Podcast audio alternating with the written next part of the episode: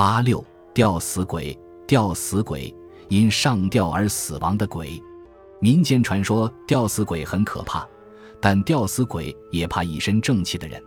清代袁枚著《子不语》便记载了一个吊死鬼的故事。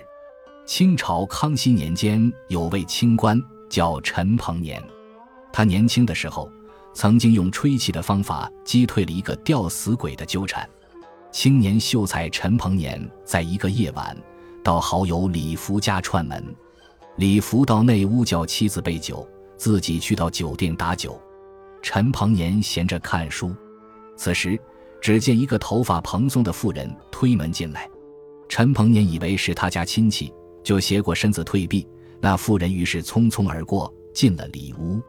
陈鹏年不经意间似乎瞥见那妇人从袖子里拿出什么东西塞在门槛下，他感到很奇怪，就走过去把它拿出来看看。一看，原来是一段绳子，上面有斑斑点点的血迹，发出一股刺鼻的血腥味。陈鹏年分明意识到那妇人是个吊死鬼，就把绳子塞进血桶里，仍然装着看书。过了一会儿，那妇人出来，往放绳子的地方一摸，绳子不见了。他大发雷霆，向陈鹏年大叫道：“把绳子还给我！”陈鹏年故意装糊涂：“什么东西？”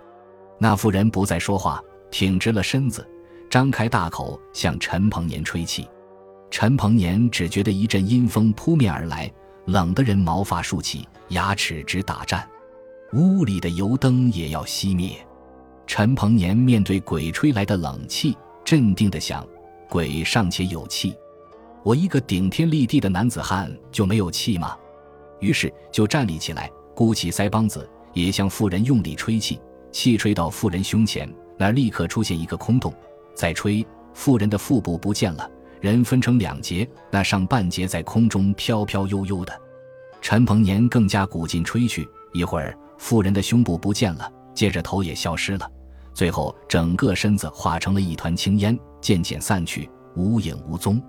此时李福拿着酒进来了，放下酒进屋拿东西，一进屋就大叫不好，原来他妻子寻了短见。陈鹏年连忙进屋帮他解下妻子，安慰他别着急，没事，吊死鬼的绳子还在我手里呢。于是把刚才发生的事简单的述说一遍。果然没多久，李福的妻子就醒了过来，问他为什么要上吊。他说家里这么穷，丈夫又好客，值钱的只有带的一根银钗了，刚才他又拿去换酒，我心里很闷，只想哭，可外面又有客人，不敢哭出声来。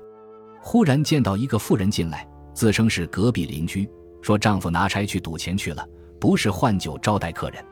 我更加气愤，那妇人把手围成一个圆圈，对我说：“从这里钻进去就到无忧无虑的佛国天堂了。”我不由得往里钻，可妇人的手总是套不牢，一钻就散了。妇人说：“我去拿佛带去。”转身出去，再也没来。